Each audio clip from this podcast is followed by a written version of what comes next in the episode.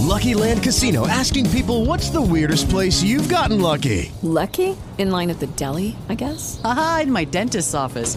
More than once, actually. Do I have to say? Yes, you do. In the car before my kids' PTA meeting. Really? Yes. Excuse me, what's the weirdest place you've gotten lucky? I never win and tell. Well, there you have it. You can get lucky anywhere playing at LuckyLandSlots.com. Play for free right now. Are you feeling lucky? No purchase necessary. Void where prohibited by law. 18 plus. Terms and conditions apply. See website for details.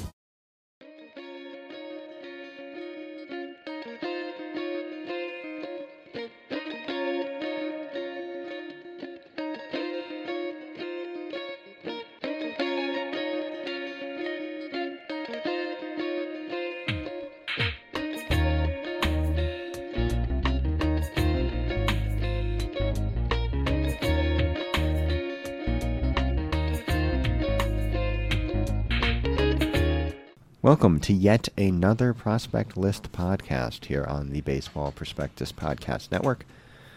I'm your host, Jeffrey Paternostro, in the host chair this time, sitting in for Smith. And joining me to talk about the Arizona Diamondbacks is John Trupin. John, how's it going? Not too shabby. How about yourself, Jeffrey? Not too bad. Uh, I'm like constantly, since I moved out to Utah, just like constantly vaguely sinusy because it's so cold and dry out here, which is kind of unpleasant. Yeah, um, you know, that's the thing they don't tell you about mountain air is that Yeah. uh, you know the sort of swampy lowlands are actually you know really keeping keeping you uh, a lot of yourself going. We finally got something uh, this morning for the first time called an inversion fog. Oh, Yeah. what does that look like? Is it? It looks like fog. Um, Okay. I did not notice. My wife asked me about it. I did not notice a huge difference between inversion and regular fog. It's like it's like using a convection bake versus just Yeah. a regular bake. It's like I mean there is something different here, obviously, but really, it's still the same.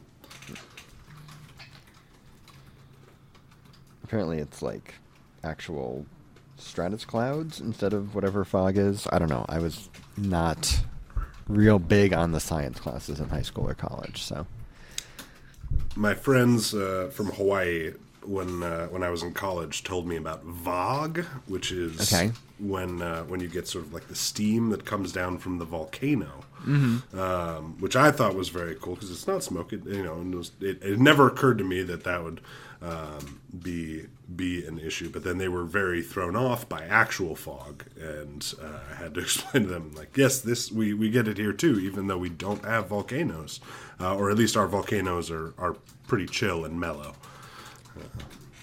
fog. knock on wood. Knock on wood. I was going to say. Fog not an issue in Arizona either. Neither really has been competing in the NL West recently. Another kind of not as up and down, maybe the 2021 season, just a generically bad 74 win season. What are the Diamondbacks going to do going forward to rectify this, other than hoping they get realigned outside of the uh, competitive division with the Dodgers?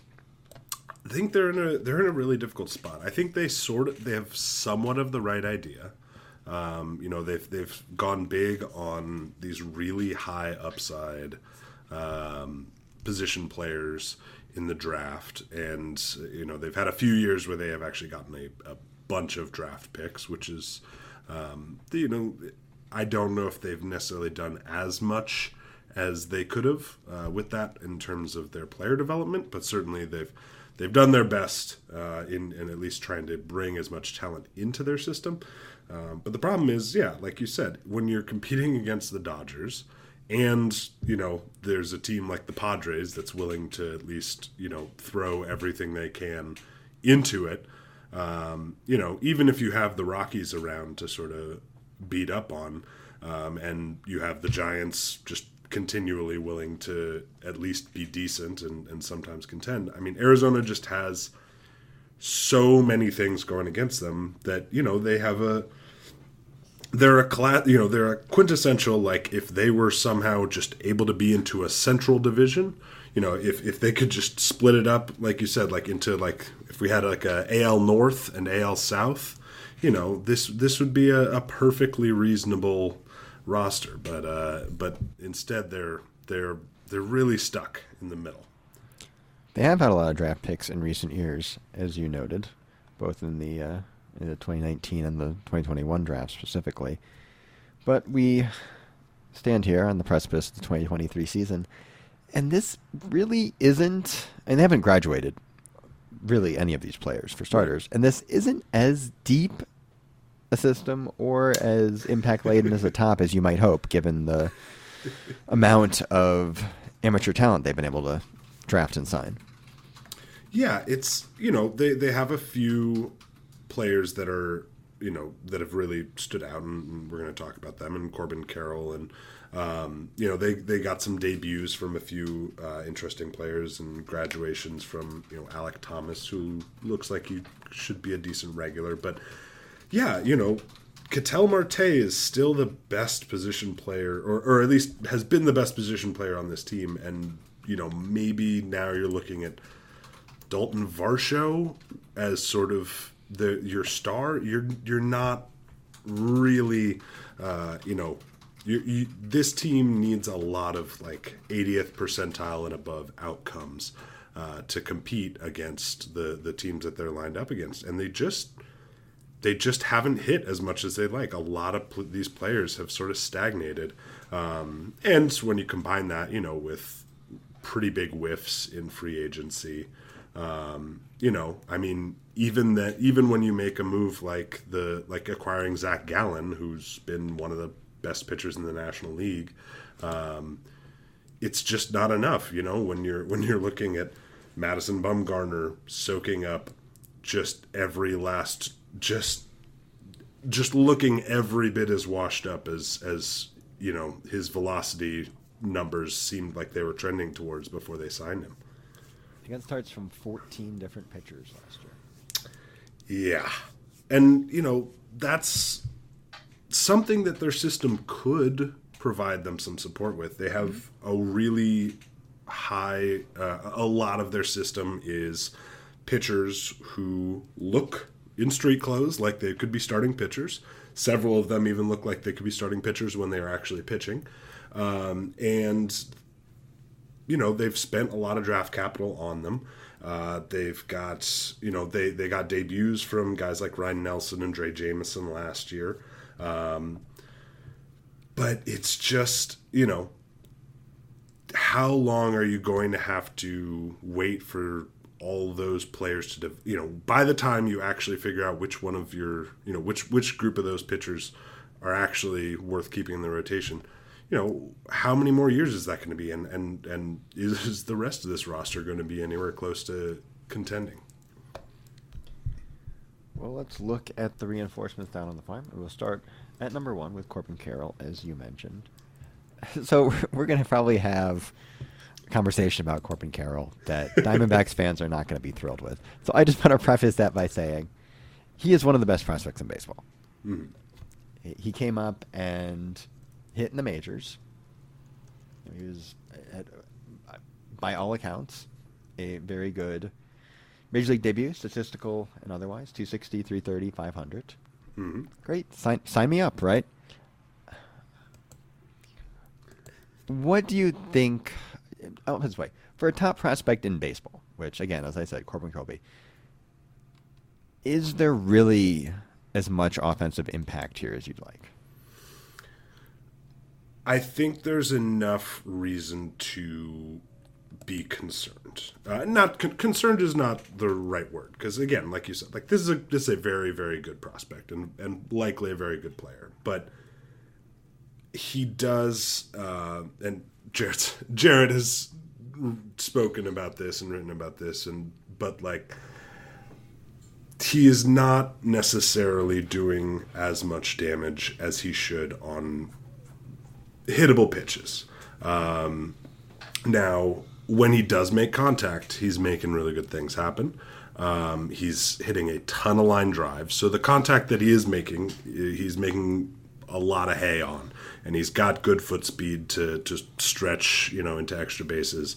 Um, I don't know that he is going to be necessarily a, a major power hitter. Um, and so when you look at these types of players where it's like, an a decent, you know, you can stick him in center field if you're okay with not having great center field defense. I think he's okay out there, but he's not great. Um, and then everywhere else, it's like you think it's above average.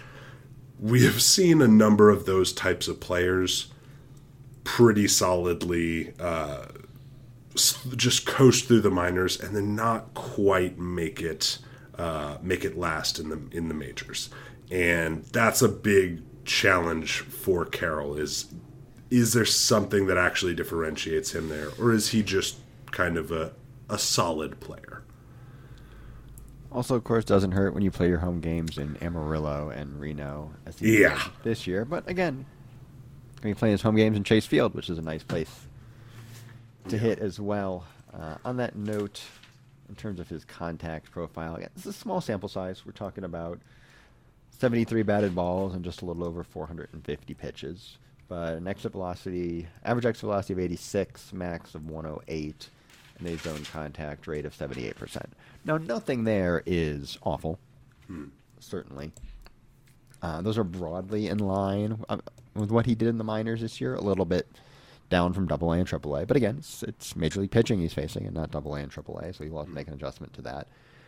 Conversely, we should say there's no real weakness in his game here, right? He can contribute in so many different ways that even if he doesn't have maybe you know a plus or even plus plus tool here in, in hitter power, he's just going to to make things happen for you on in pretty much every aspect of the game. Hmm.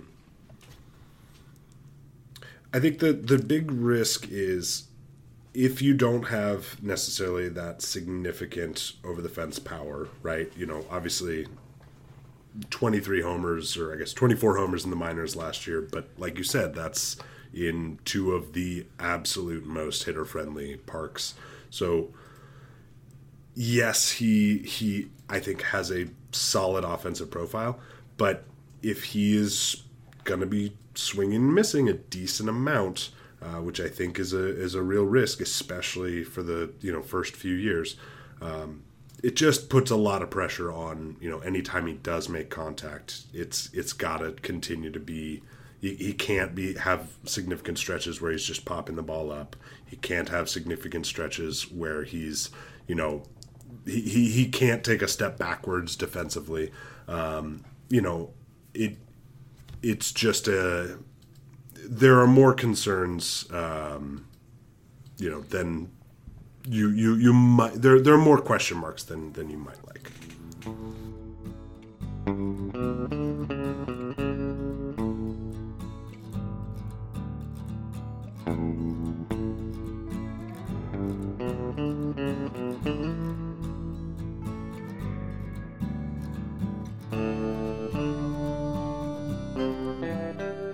We should note that Carroll's 2022 represents a full, complete, excellent recovery from his horrible shoulder injury.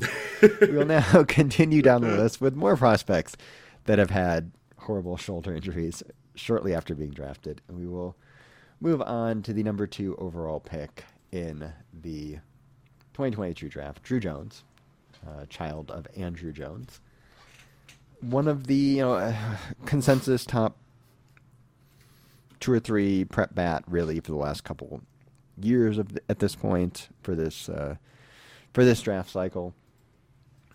How did you sort of weight in his most recent shoulder injury of the of the top three prospects when ranking the top of this list? It was yeah. I don't know what they're doing. I don't know if like does Ken Kendrick have just like the most like aggressive handshake when he's you know welcoming them in and they're going in to sign the contract? Could be. I don't know what's going on, but position players do not be drafted in the first round by Arizona if you if you want your shoulders intact. Um, Druw Jones, I, I still think he has just such a. I think he has the highest floor of um, about as high of a floor as you could hope for for a prep prospect, um, just by nature of everything he's shown as a prep is he's got unbelievable speed. He's got great defensive instincts. He, he moves really fluidly. Um, so, you know, just so long as he can put anything really together defense or offensively rather, you know, there's going to be a big league role for him because of that. And I don't anticipate, you know, a, a shoulder injury um, dramatically impacting that athleticism. Um, he has a has demonstrated a very strong arm, and I, hopefully that mechanically all can come back properly. Hopefully, you know, my my hope certainly is that they don't feel the need to rush him back, and and that he has the you know that the medical work there will be um, you know relatively conservative. Um, but yeah, you know, as long as he can just put the ball in play a decent amount, he's going to be a big leaguer, I think. Um, and I think there's plenty of reason to think he could be a very solid hitter beyond that, you know, but it's, it's just a very high baseline that, that is encouraging to me. Well, as noted, the Diamondbacks at least have plenty of experience rehabbing shoulder injuries in their top prospects. And Jordan Lawlar, who checked in at number three, had his own post draft labrum tear, came back in 2022, had a full, healthy season. Uh, as I recall, Keanan Lamb ranked him as the top draft prospect in that 2021 draft class, top overall so, yes. draft class. And, you know, he came out in 2022 off that shoulder injury and hit quite well, all things considered. But there are also, like with uh, Corbin Carroll, are some warning signs in the contact profile here. Yes. Um, Lawlar has great athleticism. He runs really well. Um, that shows in his defense and uh, offensively. Um, it helps him stretch, you know, singles into doubles. Um, he's got excellent power. His swing is very much geared to try and loft the ball, but that means it gets a bit too long sometimes. And you can see that in his strikeout rates. Um, you can see that in him really struggling with spin at times.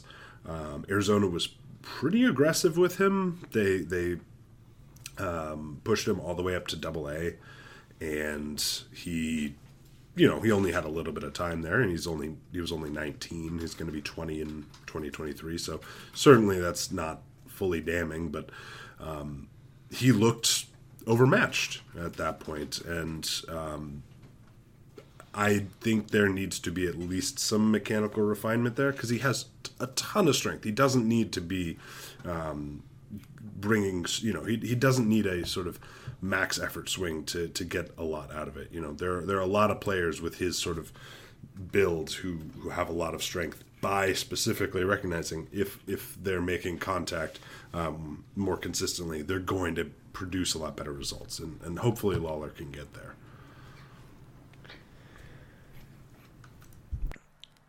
Some of his value long term is also going to depend a lot on his ultimate defensive home and, and Right. overall glove. And I think coming into the draft of the of the three main prep shortstops in that class, Jordan Lawlar, Cleo Watson, and Marcelo Meyer, Lawlar was again maybe not the the highest upside, but the most likely to stick at shortstop. But we've seen some issues there as well in 2022, haven't we?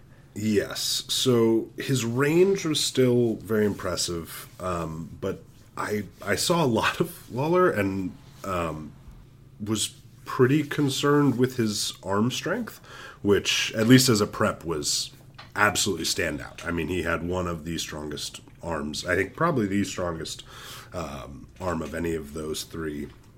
Um, and coming off of the shoulder injury, and then he had a, a I think an oblique uh, injury um, at, at some point. Uh, his his his arm strength seemed to be pretty inconsistent. I saw him sort of short arming a lot of throws um, at, at different points this year, and, and sometimes it seemed like he was able to, to get it going like he normally would, but it was not consistent. um, in the same way that he had shown as a prep. So um, maybe that is something that as he gets further and further away from the injury that shakes out or you know gets mechanically adjusted but it was a cause enough of concern for me to put him behind Druw Jones um, and also just to be a little bit more wary. Um, athletically, I think you could put him at every single position on the field, but um, you know he he he does need to show that arm strength if he's going to be a shortstop, and if not, you know he's a he could be a very tall, rangy second baseman, but that is that is not quite the same type of player.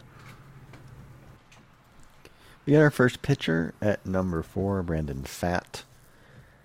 So an interesting one, not uh, I know I'll say clearly a, a top 101 candidate, and I believe he's going to make the list for us. But it's a three pitch mix, not even really plus fastball velocity or consistent plus fastball velocity. A couple of interesting secondaries. What do you think? Yeah, we like to say command isn't an out pitch, but do you think the command here and sort of the overall uh, pitch characteristics play up enough that he can turn over a lineup multiple times in the middle of a rotation? I do, and I think that it is. It's not just you know, it, it is command specifically in that I think he locates all sort of three of his main pitches where they are most effective. You know, he he consistently uh, will get his fastball um, either in on the hands on on lefties and sort of run it back in on the inside corner. Um, it doesn't. It's not necessarily the most uh, impressive backspin pitch. Uh, Jeffrey, I know you had a uh, you saw a somewhat underwhelming outing, I believe, uh, for him. Yeah, he didn't really command his stuff particularly well, especially early in the start. Like it took him Yeah. a little, little while to get all the all the stuff going. He didn't have a particularly good off-speed suite in my look. Uh, I was talking to a scout that had seen him several times this year, and he said the off-speed stuff had looked like, clearly above average in his in previous looks. So you do sometimes just get a prospect on an off night, especially when it's a one-start look at a pitcher. And it was towards the end of this uh, very long season as well. He did throw a ton of innings this year, so Right. I don't Yeah. think it's overly concerning. It's not a profile I tend to love generally, but I am trying to get a little more uh, less stodgy about you know pitch type characteristics, making this kind of profile play up. It's a little bit funky delivery too. He's got long limbs. There's some deception. I And think again, it- like the the converse of sort of the Corbin Carroll is he pitched very well in Amarillo and Reno. Right. It that is that is definitely part of what I was looking at here is like that we're going to talk about some pitchers who absolutely got run through the ringer um, in in those home parks, and and it it makes it a little bit hard to evaluate them. And um, I do think you know der- deserves a little bit of extra. Well, it, it made me credit him just a little bit more um, that he was able to consistently post in that way. Um, and you're right; it is. It's not a particularly sexy profile, but it is one that I think you know gets out there and, and gets 180 innings um, over the next several years. Uh, I think that that is the type of player and pitcher that he can be. Number five, Davison De Los Santos. He was a, I don't want to say a pop-up prospect, but a, little sort of a mini short season breakout last year in 2021 as an 18-year-old uh, coming stateside for the first time.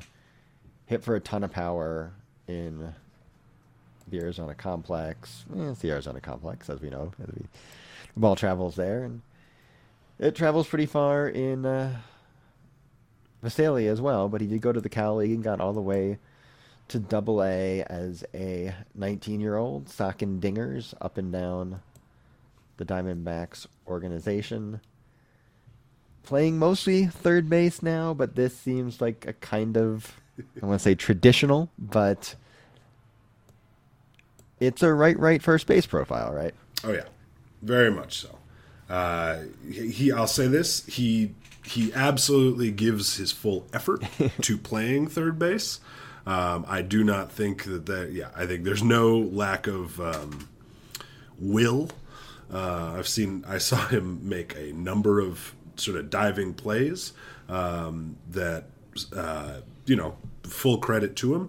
Um, would they have been fielded on their feet by many other players? Probably, but um, you know that that is definitely uh, it's definitely a first base profile, and the, his arm is not strong enough for for third. I think he could have could have been a candidate for like a pre shift ban, you know, Travis Shaw second baseman, um, but yeah, I don't I don't think that the the future is going to allow for that. So it is unfortunately a right right first base profile, and he absolutely has the power to go up there with any any prospect really in, in almost any system.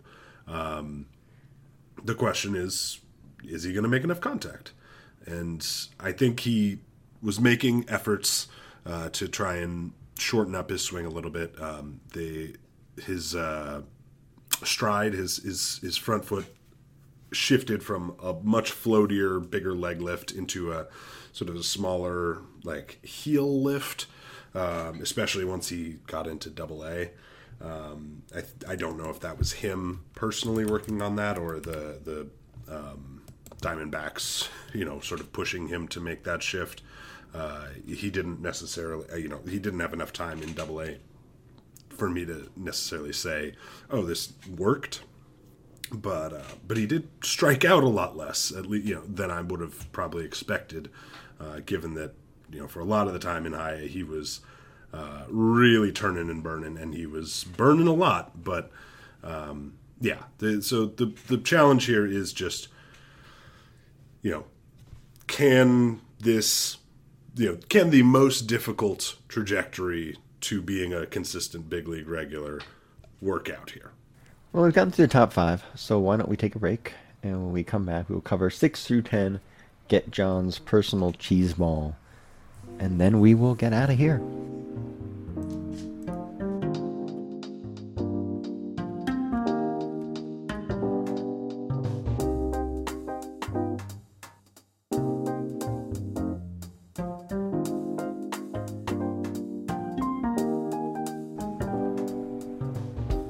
Welcome back. We'll now go into the back half of the Diamondbacks top 10 and got a few pitchers to get through. I don't know if you want to group six through nine: Drey Jameson, Ryan Nelson, Blake Walston, and Slade Cecconi. Obviously, Nelson and Jameson specifically got some major league time this year and pitched pretty well. Both have you know mid nineties fastballs.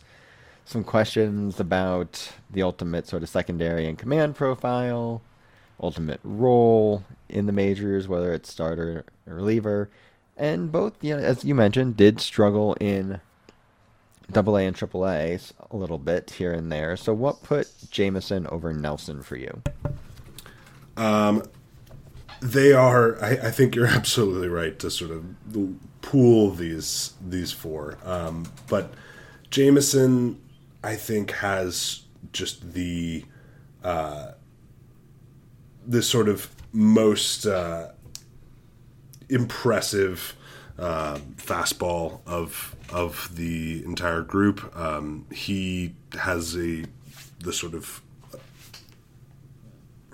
ability to run the fastball consistently in uh, from off the inside corner on into the inside corner against lefties was a huge separator for him. Uh, during the early stretches of uh, his minor league season last year, um, he was still running with a lot more sink, and it was um, it was a major challenge, and he was he was still getting hit pretty hard, um, but he began running his four seamer uh, more consistently in and freezing a lot of hitters with that pitch. Um, the other component that gave him the edge is I think he has the best secondary pitch uh, of the group. His slider um, is very sharp, um, and even though he has a pretty high uh, effort delivery uh, and is generously listed at six foot, um, it is I think the best bat missing pitch of any of these four. Um, and that is that is a big separator for me. Is it's he is just the easiest one of all four for me to see being a successful big leaguer um, for long term. Walston at number eight is a prospect I've always liked really since the draft. But the problem with being a projectable lefty is at some point you have to project, and we're we're three years on now, and he's still sitting in the low 90s. He's got pretty good secondaries. Does he have enough fastball to be a meaningful rotation piece, though? I am increasingly wary of it. Um, I don't. I, the the challenge is also that you know innings one through three, one through four, yes. Uh, innings five through six, five through seven, not so much. Um, now, I saw him uh, more in the earlier parts of the season, and then went back and looked at a little bit uh, more of what he was doing uh, on video in in Double A, and he was much more aggressively uh, utilizing his slider, which I think is a important uh, sort of development for him if he is going to have any major big league role, much less uh, as a starter. The challenge is his fastball is is it's just really limiting. So um, yes, I think he could easily get by as a lefty, you know, lefty crushing reliever with that slider, but um, you know, his changeup solid enough. The curveball, I'm not sold on. I know some people have liked it. I've, some people have been more skeptical of it. For me, it's a bit loopy. Um, although he, at some times, I would see a firmer version of it that was a little bit tighter, that looked much more competitive. I just, like you said, you know, he's six five. He looks like he could add strength. That he looks like he could add velocity. We're still waiting on that, and eventually we have to figure: is it ever actually going to come? And if not, what he currently is is not going to be a competitive starter. Ron points some bright spots after that double A promotion as a 21 year old. He's a strikeout better than a batter per inning. And, you know, he's never been an elite strike thrower, but he keeps his stuff in and around the zone for the mm-hmm. most part. The only problem uh, is when you keep the ball in the zone on Amarillo, sometimes the ball goes very far. Yeah. And he is the, I mean, he is the youngest of these four. Um, mm-hmm. You know, th- there is plenty of time. And even if that doesn't necessarily manifest as a huge velocity bump, like, there's just more time for, for more development there. So, um, but yeah, it, it is, uh, it's just a question of can this version with this fastball be enough? No question about Slade Cecconi's fastball at number nine. You know, University of Miami, big name college arm, first round pick, I think supplemental in the in the 2020 draft.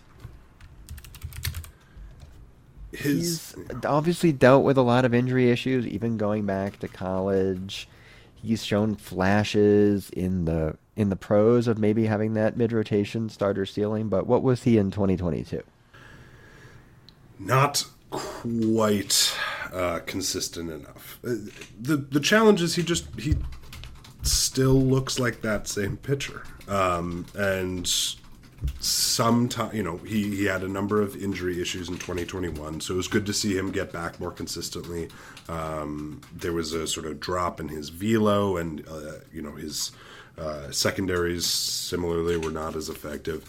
Um, he had an elbow injury in 2021 so it was nice to see him get back to more of what you know he he had shown uh, previously um, in 2022. Um, he's got a really solid power slider. Um, it it tends to be um, a very clear out pitch. Um, the challenge is getting to two strikes. Is is is not a there, there's not a clear path because his fastball, even though it has a good velocity, it still ends up being reasonably hittable. Um, his slider obviously if he could throw if he throws that more i think it's going to get him more success um, but then we're looking a little bit more at a relief profile uh, at a certain point so you know i don't have great faith in his breaking ball or his changeup um, I, I saw them sort of ranged between below average and little above average from, from time to time, but it was it was not that consistent. And again, a little bit like Walston, right? This is, you know, a player that's been, well, Cecconi even more than Walston, is a player that has been under pretty solid amount of scrutiny and, and um, scouting observation for going on four years now, and still kind of looks like the same guy. Um, you know, he he was I think there was there was some thought that he might be able to, like Nelson and Jameson, be you know one of those guys debuting this year in in 2022, and he really just didn't separate himself. Um, and and you know, whereas someone like Pfaadt actually did, and and sort of put put more together. I suppose that would be a broader concern with the the Diamondback system in general at this point. Know, we've talked about the the large draft classes they've had in recent years, and they Hmm. spent a lot of those top three round picks or so on pitching. And look, you know, Drey Drey Jameson and Ryan Nelson and Blake Walston and Slade Cecconi are on their top ten. Tommy Henry has been in and around their top ten in recent years. But you look at this crop, uh, this crop of mostly college arms, and they haven't really gotten them to the majors as quickly as you'd think, and they're not really any better than they were on draft day from like a prospect projection standpoint. Yes, I think that's that's exactly right, and it's it's a huge issue for them because they have, you know, you mentioned 14 pitchers through for them uh, or started games for them in 2022. They need not just one or two; they need many of these guys to turn into impact big leaguers. They've got Zach Allen. They've that's got really yeah, like right, right. Merrill Kelly Merrill Kelly's a good. That's fair. Sure, Merrill Kelly's a good sure. pitcher, but yeah. but Merrill Kelly's what thirty four, like you know, and you, you're the the next competitive um, Diamondbacks team has to have at least a few of these guys as you know i at least reasonable innings eaters, and realistically, probably one or two of them has to be an impact pitcher. I don't think any of them are impact starters. Um, and I don't think, like you said, I don't think any of them are closer, that much closer to being impact starters than the day that they were drafted. And that's, that is, you know, this is not the most disastrous system by any means, but, you know, you can maybe get away with that if you're in the AL or NL Central. You can't get away with that if you're in the NL West. You have to be you have to you have to do extraordinary things to to overcome the Dodgers and the Padres and the Giants. You don't have to do extraordinary things to overcome the Rockies. But that's not the only goal. We wrap up the Diamondbacks top 10 with another day one draft pick from this past summer's draft. It's Ivan Melendez, who was the Golden Spikes winner for the University of Te- Texas. Slugged over 800 for the Longhorns, more walks and strikeouts, big time power. Another right right first baseman. Yep. This is so at the top of this system, right? It's three players who are you know, you could you could you could, you know, certainly push that Carroll is a corner outfielder and I wouldn't push too hard on that. But, you know, it is three players who Will have defensive argue- value. Will have defensive value. You could argue have at least average, you know, five average tools or better. And then like almost every other stretch of this is nope. It you know you you have immense power. So you know again, um, Melendez uh, set the you know uh, BBCOR era home run record uh, for college baseball. Broke Kris Bryant's record. Um, has actually you know a, a swing I really like. Um, it's he's short to the ball. He he trusts. You know he's got immense immense strength. I mean he he looks like a slugger, um, and he his swing reflects that. Where he is not. You know, whereas De Los Santos is smaller and obviously a, a tank, but uh, is swinging very very hard. Uh, Melendez has a shorter swing that is reflective uh, of if I put the you know if I make contact, it's going to go far. It's going to go hard. Um, so I think he has a very good chance of being a successful hitter, um, but he has to. There, you know, he he is glacially slow, and there's nothing really that he's going to do about it. You know, he he is just going to be a first baseman, hopefully. Um, they they sort of very generously played him at third base um, a little bit, but I mean Texas wasn't even doing that. So uh, University of Texas when when he was in in college. So you know it it this is it, it's it's just reflective of a system that is really banking on a few guys to hit big.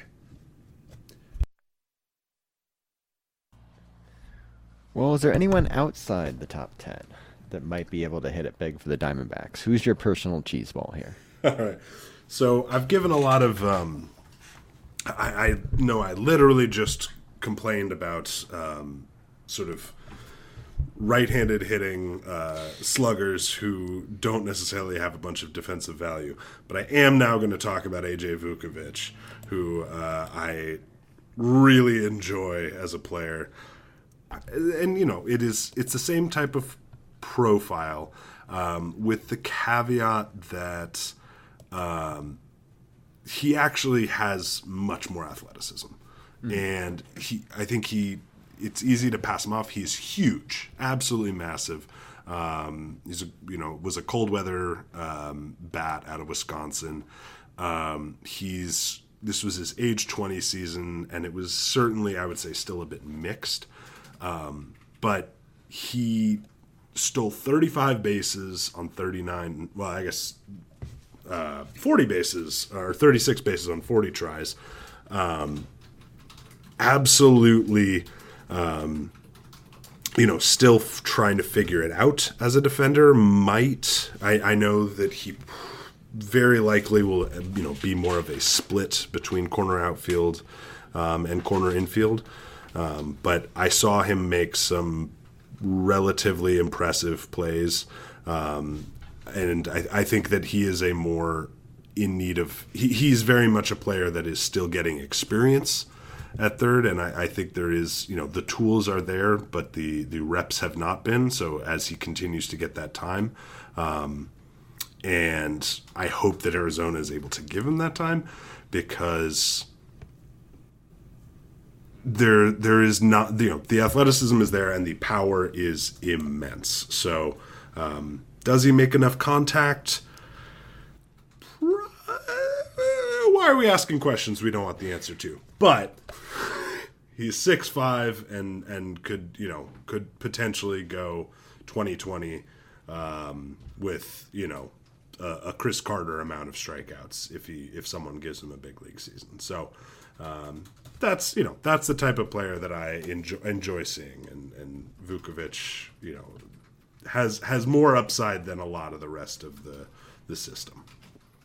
Do you want to know the terrifying truth about the Arizona Diamondbacks prospect contact rates? Or do you want to see a bunch of right right first basemen smash some dingers?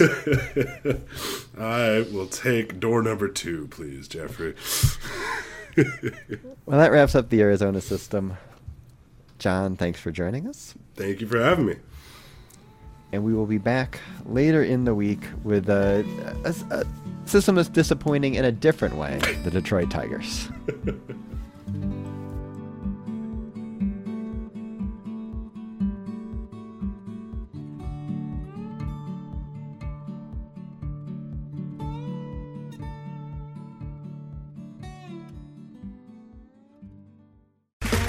Okay, round two. Name something that's not boring. A laundry? Ooh, a book club. Computer solitaire, huh?